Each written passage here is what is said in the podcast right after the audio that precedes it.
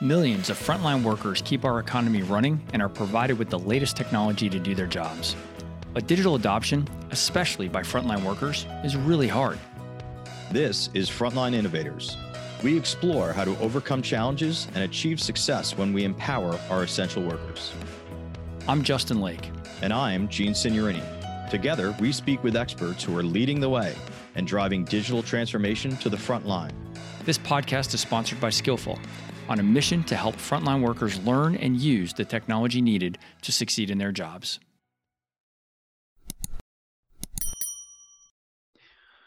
Welcome to the Frontline Innovators Podcast. I'm your host, Justin Lake, and I'm very excited for today's episode. We've got a great guest who is the Learning and Development Technology Manager for Pactiv Evergreen. Please welcome to the show, Adam Reisner. Hello, Adam. Hi, Justin. Nice to be here. Thank you so much for joining the show today. I'm really excited. We had a great prep call going back a, a couple of weeks, and um, I'm looking forward to bringing some of those insights into our audience today. So, Let's start off with the same question that we always do. What do you see as the biggest challenge facing the deskless workforce today? You know, I would honestly say it's it's kind of a two-part piece. I would say access to that learning and then the nature of that learning itself. I think the two go hand in hand. You can't have one without the other. Okay you're going to have to dig into that a little bit more. So it's okay to have two answers, by the way. Um, it seems like everybody lately has been giving me two answers to my one question, but that's okay. so let, let's touch on the first one. Um, let's just get into that a, a little bit. Um, access to that learning. What do you mean by that? Sure. So there are a lot of different kinds of, of frontline learners, right? It has to do with your industry, where you're at, um, what you do, all of those things. an easy example is not not everybody has access to a computer and with all the recent you know push within uh, the world really for digital transformation you know digital shift digital focus digital mindset future mindset growth mindset a lot of people take that to mean we're we're getting computers everywhere and our learning needs to be world class by putting it on on a computer or making our staff watch a movie or an interactive piece well when you have a and depending on your workforce, for example, like in healthcare, it's a great example, right? Uh, nurses and CNAs don't all have designated PCs. There may be a nursing station, there may be a computer on wheels, there may be a workstation, but those computers are used by multiple people for multiple things. Um, being able to put a learner in front of the medium that your learning is formed in so they can that they can then consume that learning could be a challenge because they may not have access to that medium. Uh, on the other end of the extreme, if it is a learning task that is maybe low frequency but high criticality or high complexity, those are often done face to face. And a computer is not a great idea. But in the um, you know corporate HQ, for example, yeah, everybody's got a computer, but uh, do you know where your training room is? I'm sure you do, but some places don't. They don't have those resources. They don't have trainers. They don't have facilitators, and it ends up being something like a video, which is trying to cover a huge, complicated skill set where it would have been more efficient just to sit down with somebody and show your, your team something. So I think that's the first part. Okay. I want to come back to that topic later after we okay. introduce because um, I have some questions about scalability of that that I'd like to just talk through a little bit. But let's let's go to the next piece of that, which you said the nature of the learning is the other the other side of a, a challenge for deskless workers. It sounds like maybe you were starting to kind of bridge into that part of the topic already. Yeah, so so I guess we'll we'll keep going with that analogy then. If you have a workforce which carries out like all the um the frontline workers that are building like airplanes, right? Like our new you know fighter planes or high complex pieces of, of, of technology, they're not built on an assembly line. Certain parts of them I understand, but but your workforce is very highly skilled and they're take they're carrying out very complex tasks that are not the same from case to case to case. In those cases, you need to teach those those those workers um, how to get to the answer rather than what the answer is each time. The that kind of training you would not want to do with a how-to video or with a, a standard operating procedure, an SOP. Sometimes that's the answer, but other times you need to have somebody more seasoned come in and show them what it needs to do and build an SOP that is more defining a set of guidelines. Um, so I think that the second part is you have to make sure that you're your training modality is it fits fits the need. Not everything needs to be a face to face training. Not everything needs to be a video. Not everything needs to be um, an SOP. But there's a time a time and a place for each one of those things. I love that. I think that's uh, those are already some great, fantastic points that we're going to come back to because I want to explore both of those areas a little bit more with you. Before we go down that path, let's give the audience a little perspective on on who they're hearing from, a little bit about your professional journey and and what's led to the role that you're in today. Sure. Um, well, it's kind of an interesting story, but I guess everybody's how how they got today is not what they thought they were going to be doing as a as a child, right? That's um, true. So my background is actually in healthcare, uh, in nursing. I'm a nurse by trade. Um, shortly after that, I got into uh, the medical device industry and um, invented and patented a couple of, of, medical devices. And because they hadn't been out there before, it needed we needed to train our sales force on how those things worked and what they did, and teach the project managers about what they were used for and my role kind of evolved into traveling around doing in servicing for nurses and doctors and sales teams and sales reps. And I thought, hey, this this is fun. I enjoy being a facilitator.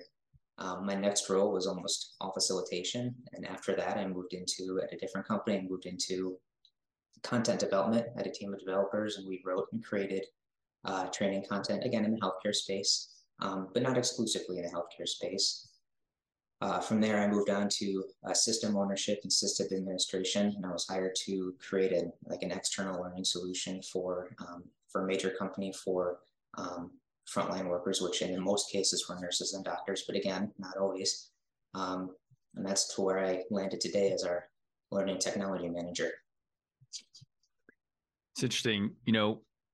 Oftentimes, the definition there's no formal definition, I guess, but the way that the term frontline worker or deskless worker is often used is really thinking of lower, lesser educated folks. Um, that have more task oriented roles. But you just mentioned nurses and doctors, and they they actually really fit the same criteria that they are kind of customer facing or patient facing in this case, their job depends on their use of technology, at least in part. And um, it's an essential part of what they do. So eh, I'm curious if you've noticed any difference in trying to onboard nurses and doctors into technology versus other roles. Does their education help or hurt that? you know, your success. In trouble if I answer this truthfully. no. Yeah. Um, so in the healthcare space specifically, first you mentioned a very good point I want to reiterate is that the, the frontline worker, like we said earlier, is a very, that's not one face. And that's even, that's not even the same within the same industry, right? You have certain roles in healthcare where it is very task oriented. Manufacturing, where I'm at now, is very task oriented, um, depending on what the product that's being made is. And sometimes it's somewhere in between. Challenge with nurses in healthcare and, and for highly educated frontline workforces um, they are present, but they're not always in the, areas you would think. So the types of technologies that in a healthcare space that they're used that, that, that those forces are, are are used to are what's an easy term gadgets right it's a new uh, new scalpel um, it may be a new charting system it's the new Pyxis machine when, when, when you're in the hospital and you're sick where, where they keep all that medicine um, the machine that allows you to take things out of it and checking the right the right time, the right place, the right dose, the right patient. Um, all of those things they change, and sometimes while the physical device may not change, the system changes, and you have even do login, you got to remember the menus that to get through it. Right. That a lot of their training is not done on a computer. Some of it is obviously compliance training, right? harassment sure. training, uh, you know, fire alarm training. Um, and a lot of those systems have um, on-demand resources that those nurses can get to. The challenge we face is especially when you're coming from from the outside. So, for example, in a previous company, we made medical devices and, and, and medications and things, and we would have to make learning um, assets available to our customers, um, those nurses and doctors. That's a whole new place for them to find, get into, log into with a password and a, a, a name and a password, of which they have several. a lot of nurses have them on the back of their badges, right? Yeah. So they're trying to remember their 15th username and password because systems integration is not always a thing. Um, and you get a lot of problems that come with access. If we're going to bring it back to the first thing we talked about, it's not understanding the training because they're really highly educated. It's more how do I get to it? Because it's in a different system, in a different place than what I normally work with. And these workforces don't spend a whole lot of time on the computer. Uh, that's not accurate. They spend a lot of time on the computer, but not in the same way that you or I do. Yeah. That, you know, it's interesting. I think I know what you mean, but I want to talk that through a little bit because it's it it's an interesting thought. What you just said, and I think this actually applies to a lot of roles across all education backgrounds and all industries that are kind of been used by frontline employees, which is I think of my job as mostly I'm on my laptop all day. I have a Mac and I probably spend 10 or 12 hours a day in front of this thing. Same right. Thing. a lot of email, you know, I'm in LinkedIn, I'm in Word documents, PowerPoint, all of that kind of stuff. So most of my world revolves around this laptop. It's assigned to me.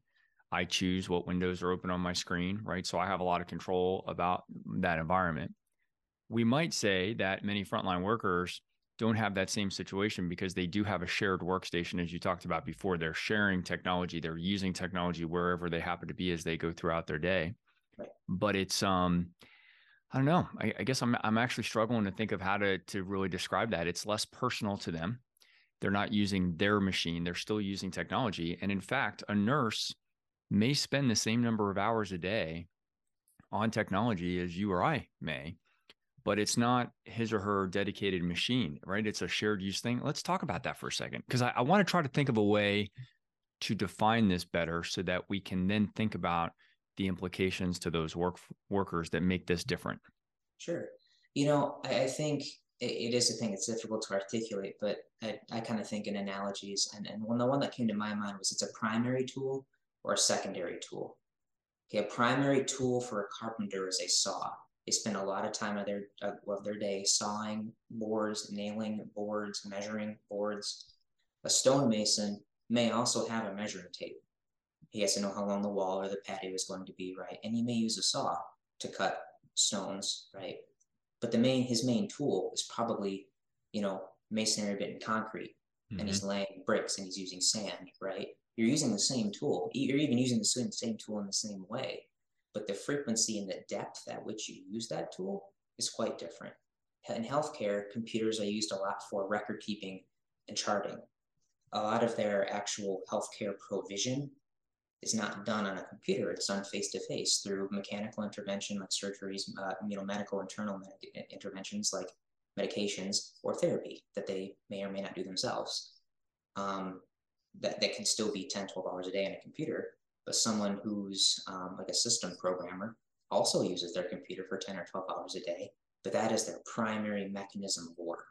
And they are very familiar with that one computer and how it works, right? Whereas a nurse, the, the computer on the, the north end of the wing kind of works sometimes, but if it's raining, you can't use this, right? It shuts off sometimes. Right. Or for me, on certain days of the week, I know if I go into the office, then network is very slow because the servers are provisioning things differently. And I'm like, well, that's, you know, I stay home on those days so I can get my work done quicker. Right. Um, same tool, different uses. I think that's a great, really great way to describe it.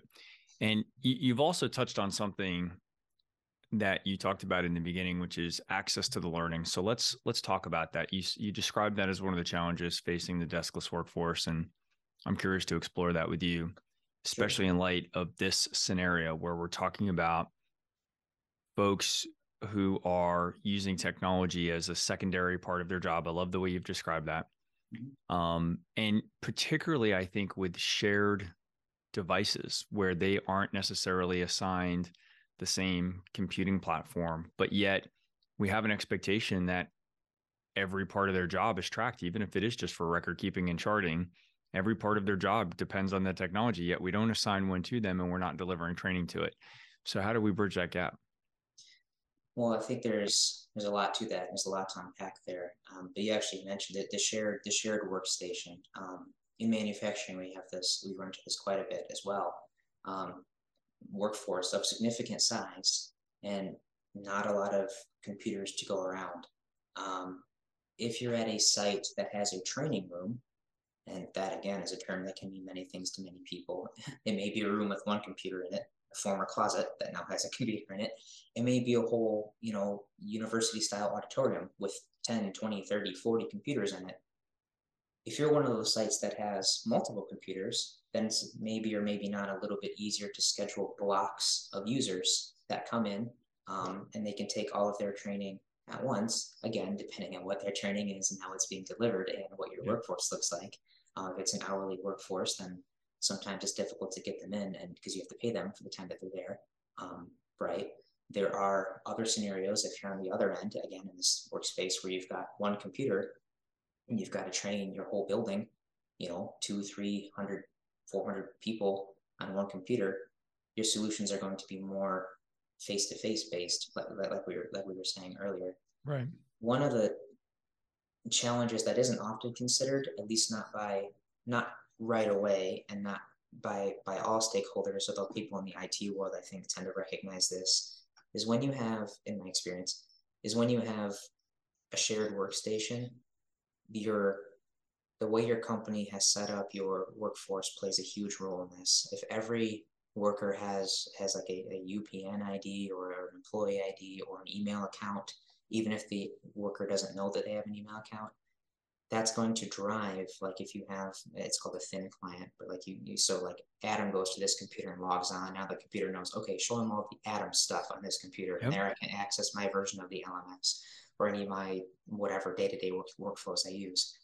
Um, I have to log into that that thin client before I can log in to my other stuff, right? Those logins often require unique identifiers and certain state laws or certain uh, companies don't always want to use employee IDs as unique identifiers. That's great for a small company when you can use a first and last name, Justin Lake, Adam Reasoner, right? Yep. However, when you've got 35,000 people, there might be another John Smith uh, right? And now you're running into John Smith two, John Smith three, and that goes back to that access. Now you have an employee who's really just trying to get his compliance training done. He came in an hour early so he could do his employee training, and he's got his shift that starts now in 45 minutes because he spent 15 minutes trying to remember his password, logging in, doesn't access, the two systems aren't networked together. You've created a roadblock, and you've just made a, huge, whole mess of problems for your team that could have been avoided if you had thought before about the modalities and your systems integrations. I, this is one of the most surprising things. I, I agree with what you're saying. We've experienced what you're saying in my day job. And I think it's probably one of the things that I would have least predicted that we'd be involved in trying to solve with large companies is like how to help their frontline employees sign in to a learning oh, experience. You know, it it, it, you know i don't think anybody gets excited about saying hey we're going to go do a tech innovation process and we're just going to focus on how to make it easier to access but it's turned out to actually be a pretty big problem and i think it's exacerbated with some of the frontline worker roles. Again kind of going back to compare and contrast mine and your role versus that of many frontline workers um, you know i have a, a phone that i can get text messages with.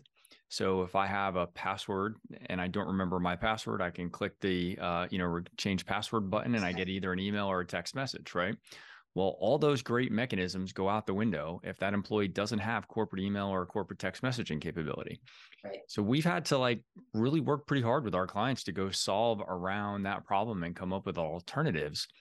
And I, I think a lot of people that have maybe never tried to solve that problem are just like, what's the big deal? Just send them an email. Yeah, but they don't actually have an email account in the same system. Yeah. so was, go ahead. Oh, I was just gonna say it's another, you know, interesting piece too, as, as you mentioned earlier, is the you said send them a text message. And in a lot of manufacturing environments, you, you and in healthcare too, uh, cell phones are not a thing. Right. right. Now for you or I, no big deal. There's a neat poster on the wall. You could pull out your phone, you can beep a QR code, and you got the neat message from whatever, yep. or you got your new training. Um, a lot of nurses don't bring their to use that they don't bring their cell phones into patient rooms. Not only is it big HIPAA, it can be a big HIPAA violation. It's also an infection vector. You put that phone by your face and on your hands. I don't want to bring that into a room of somebody who's potentially sick. I can get Great them sick and get me sick. Uh, on the manufacturing floor, you're, you're, there's there's things moving. You need to be paying attention. There's big machinery around. So even if a great solution would be just-in-time learning on a cell phone, beeping a QR code, that's not an option to that to that team.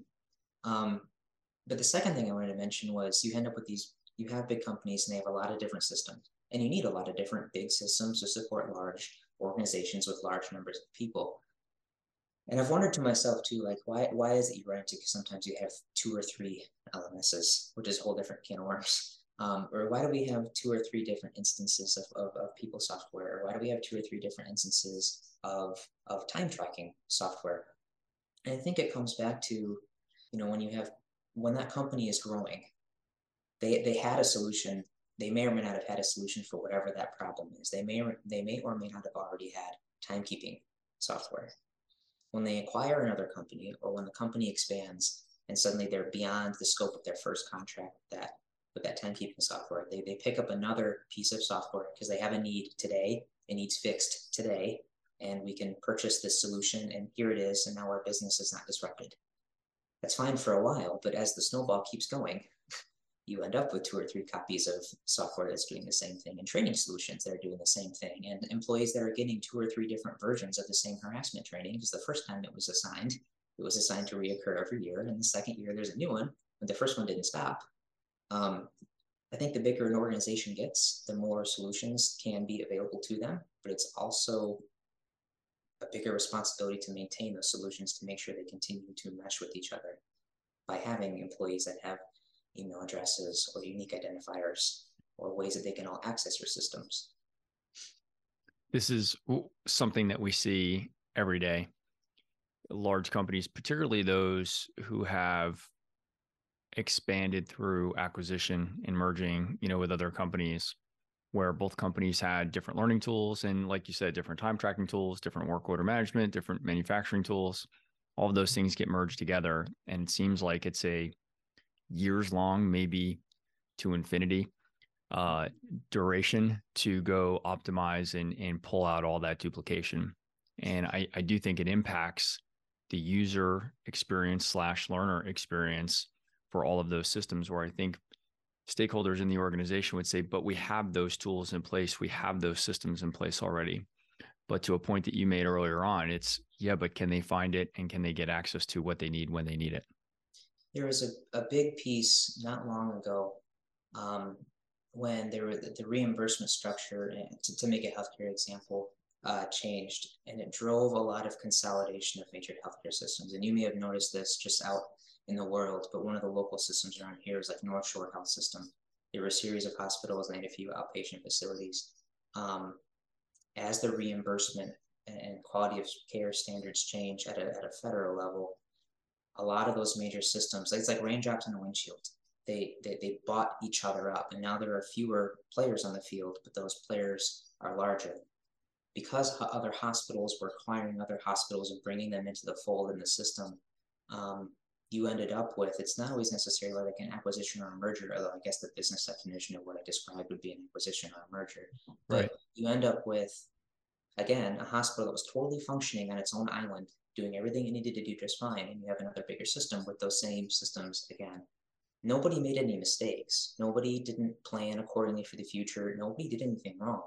But at the end of the day, when you flip the switch on one of your like people management systems and now all these nurses roll up under the same place in the training space they all have the same training standards they need to take but they can't get into that system because that piece of the roadmap has not yet been completed now you have frustrated employees that are trying to get their training done or trying to learn about the new virus that's going around, like COVID, for example, and maybe this hospital has data and one set of standards to treat that, and the other hospital does not or they're different and how do you make those match?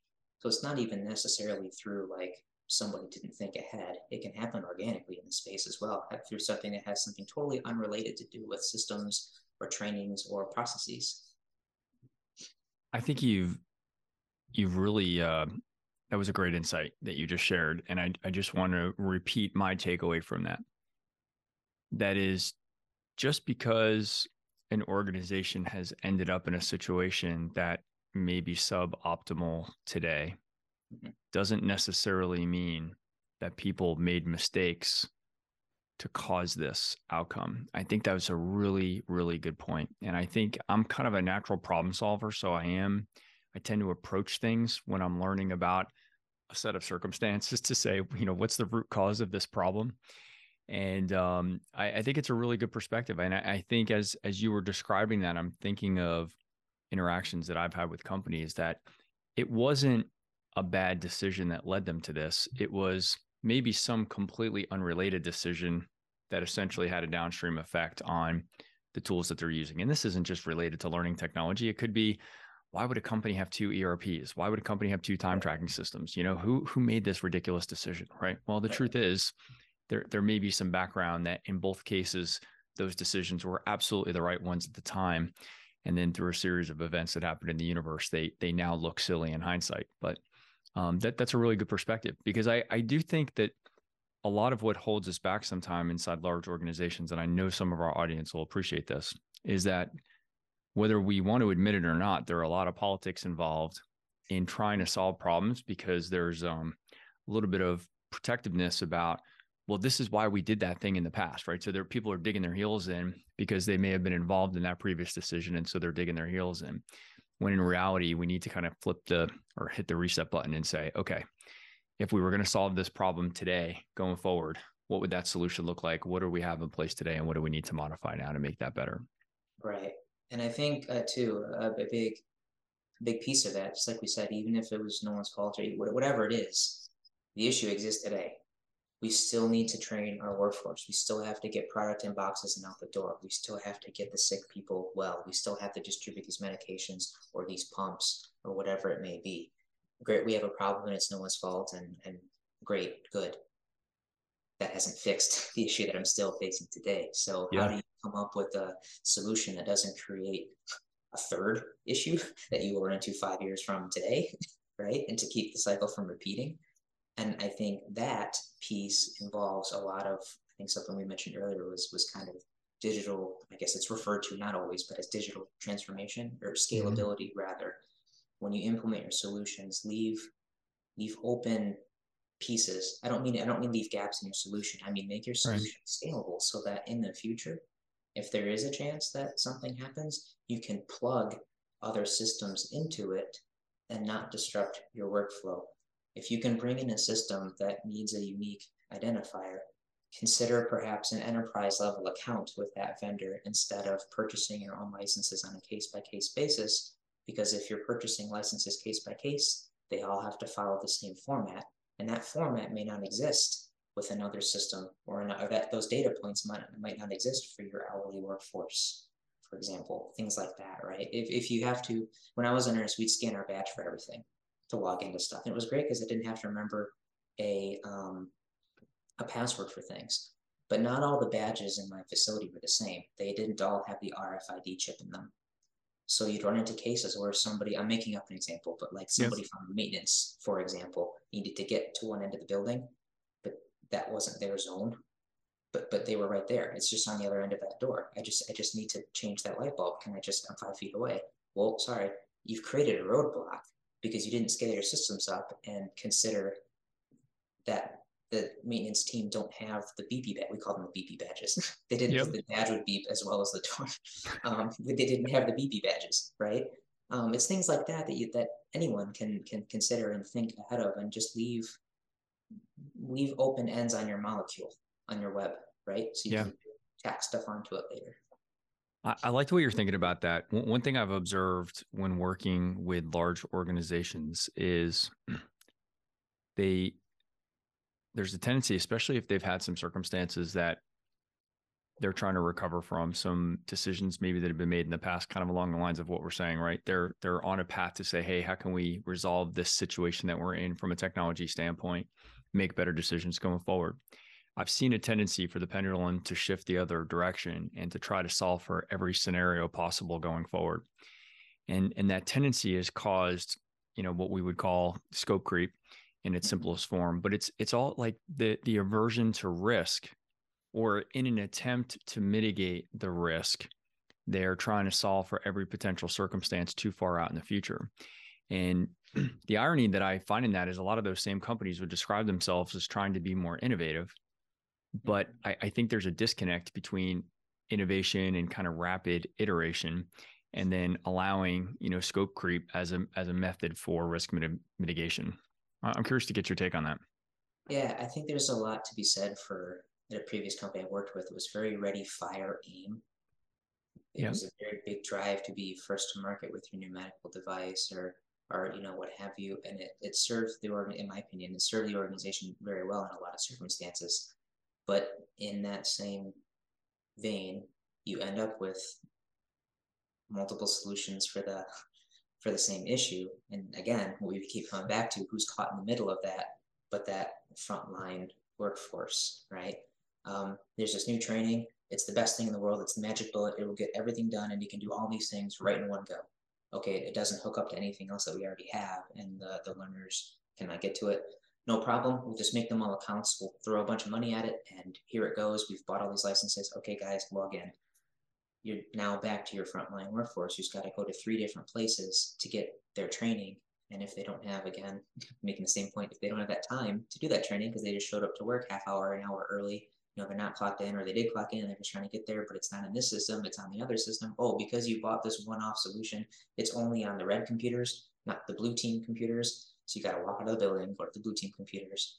Um, there are a lot of pros to that rapid innovation approach and being first to market and, and doing things like that. But in the long run, it can also slow you down because your workforce isn't trained on the thing that you innovated to bring yourself first to market. So you have the first prototype, but somebody else beats you to the punch for production model because they scaled up appropriately and they and they, they tackled one or two issues at a time rather than trying to solve the whole thing at once. And burning themselves out or coming up with an 80% solution instead of a 100% solution.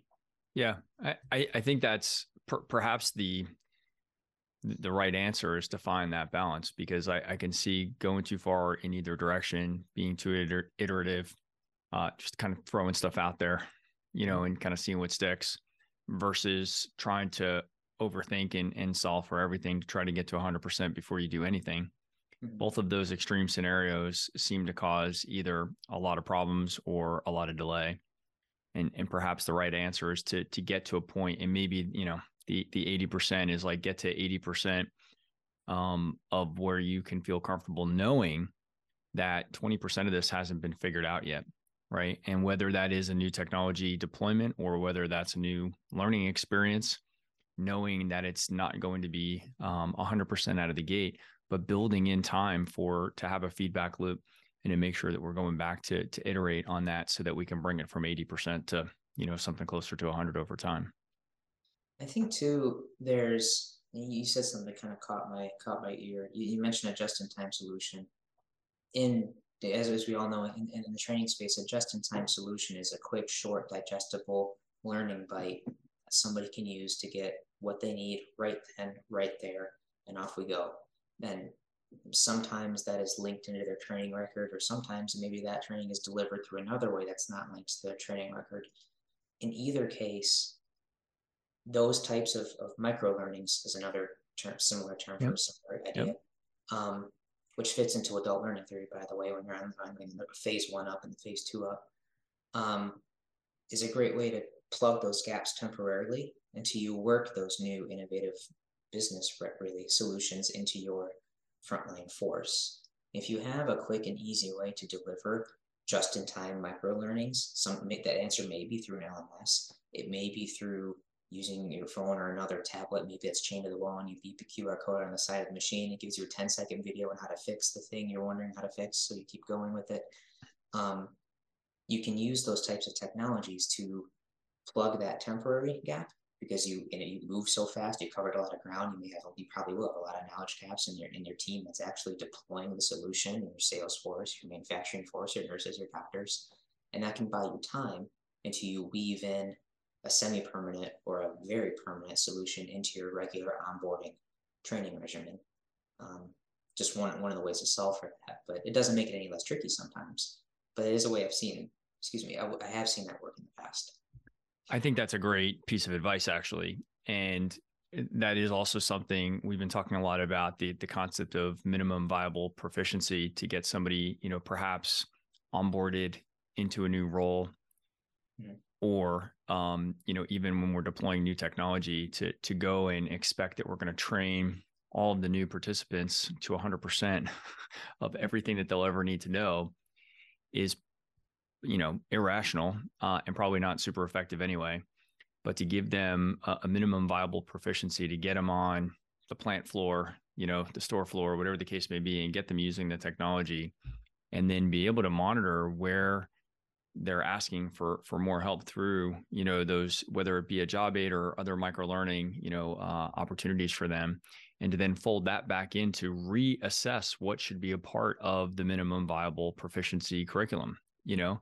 So that we're we're using that as a continuous loop and i i do think that that's something from the outside looking in and i know i'm idealistic when i say things like this but looking from the outside in into these larger organizations that are complex organizations to deal with the the probably if i could summarize one of the biggest problems that we see is they look for a single answer and then just expect to stick with that indefinitely. Like we we don't see a lot of that continuous feedback where there's an expectation that we're going to continue to modify this plan over time. It seems like somebody was asked to create a plan and they're like they're hitching themselves and their professional reputation to this plan and it's got to work right. rather than you know, the 80 20 that we were talking about before. Hey, here are the things that we know. Here are the known knowns. Here are the unknown knowns, right? right, right. Here are the unknown unknowns. But to to carve that out as actually part of the strategy to say that our plan is going to be to continue to learn over time so that we can refine this and make this experience better. I, I think a, a lot of um, teams would serve themselves, their leadership, and and ultimately their you know their other stakeholders very well to be thinking of it more as a continuous improvement cycle rather than just a one and done. Right, and I think that's where a lot of technology innovation can take place. You can utilize technology, like I mentioned earlier, for those just-in-time solutions. That wasn't a piece of tech that was available, maybe even what 10 or more 15 years ago sure 10 yep. years ago things like qr codes and phones were prolific but not as prolific but you know, again, that's not the solution for everybody. And, and we haven't mentioned this, but sometimes that can be expensive. Yep. And so sometimes back to that 80 20, there may be a piece of technology out there that will solve all your problems and make the world a better, sunshiny place. However, if, if it's out of your budget or it's not cost effective for you to train your sales force on this, where's that 80 that you can get to with a nod towards, hey, what are the pieces of this magic solution that we actually need? And what can we ladder up to later? Okay, if I have to ladder up to this one particular piece of functionality, which we don't have today, but my gosh, we're probably gonna need it in five years if we keep moving in this direction. I better leave that space on my molecule, my learning web. I better leave that open because I'm gonna have to plug something into it later. Let's face it, the general public didn't know how to use QR codes until COVID. When you know, when the only way we could eat somewhere was to pull up the restaurant's menu on our own phone. That's really what helped, you know, the global society evolve to adopt QR codes. Uh, you know, you mentioned you asked me this earlier, and I, I, I you know, about the technology literacy, technological literacy, really, about a lot of people in the healthcare space and health. I didn't want to give a too nuanced of an answer, but in the healthcare space, it's a, it's an interesting place, especially now, because there have been a lot of changes in how doctors and nurses are educated especially in the level of education and, and, and the, proficiency of nurses has gone up. I, I, I couldn't even tell you. I mean, I mean, dramatically, probably in the past 20 years or so, their scope of practice has increased.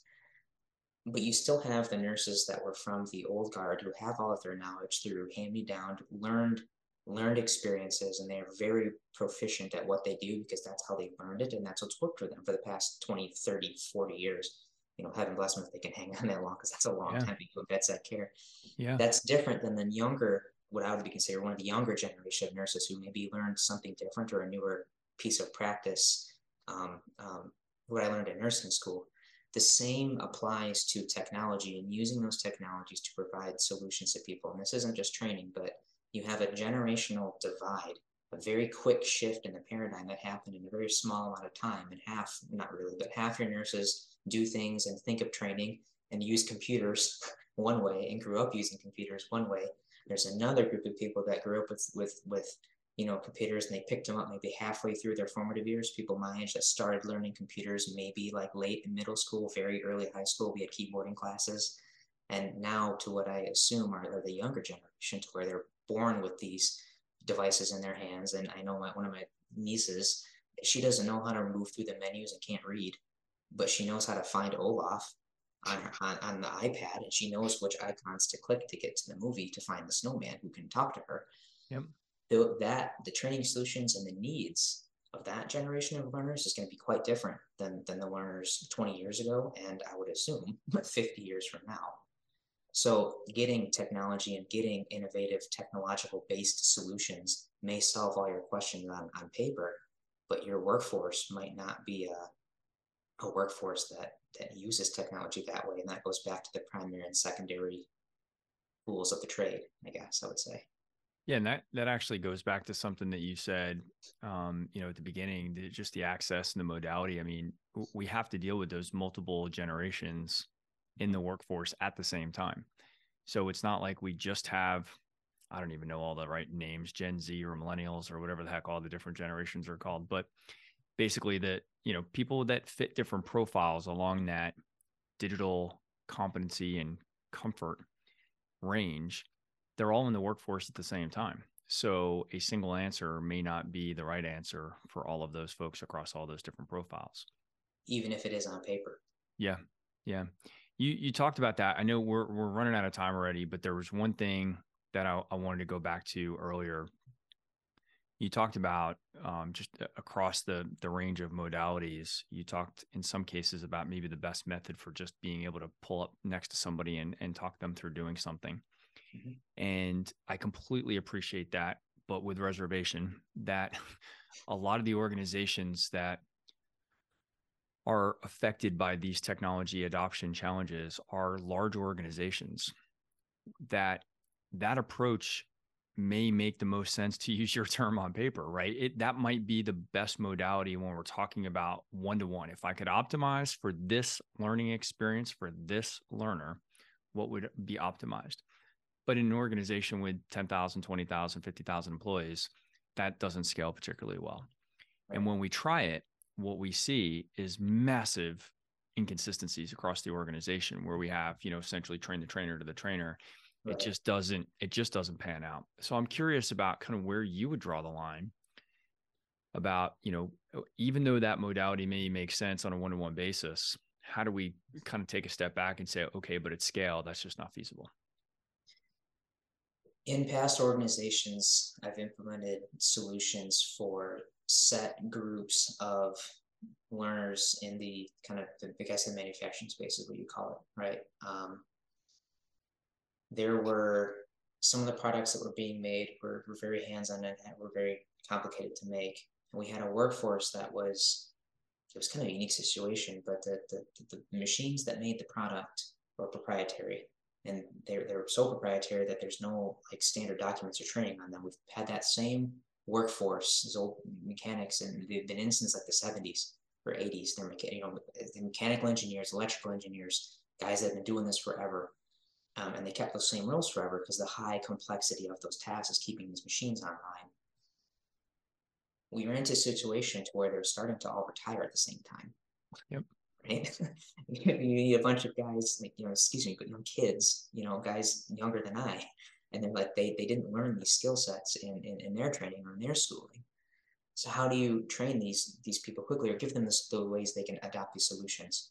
In just this particular space at this company, we implemented a kind of a virtual augmented reality set of goggles and HoloLens. The technology stuff doesn't really matter, but the idea was that in just this space for these areas of workers, if there was a very nuanced question, instead of having to call that that senior engineer on staff, get him out of bed, get him into the plant, get him to show you how he's got to suit up, show him how, how you do this, you can pop on one of these goggles and make a Teams call to his phone when he or she is on call and he can roll out of bed and be kind of grumbly, but he can see on his phone what you are looking at through your goggles and he can hear you and you can say, Hey, you know, Joe, I don't know, I I don't want to take the line down, but I don't think I need to. I didn't try and train on this, or I trained on it two years ago and never had to do it.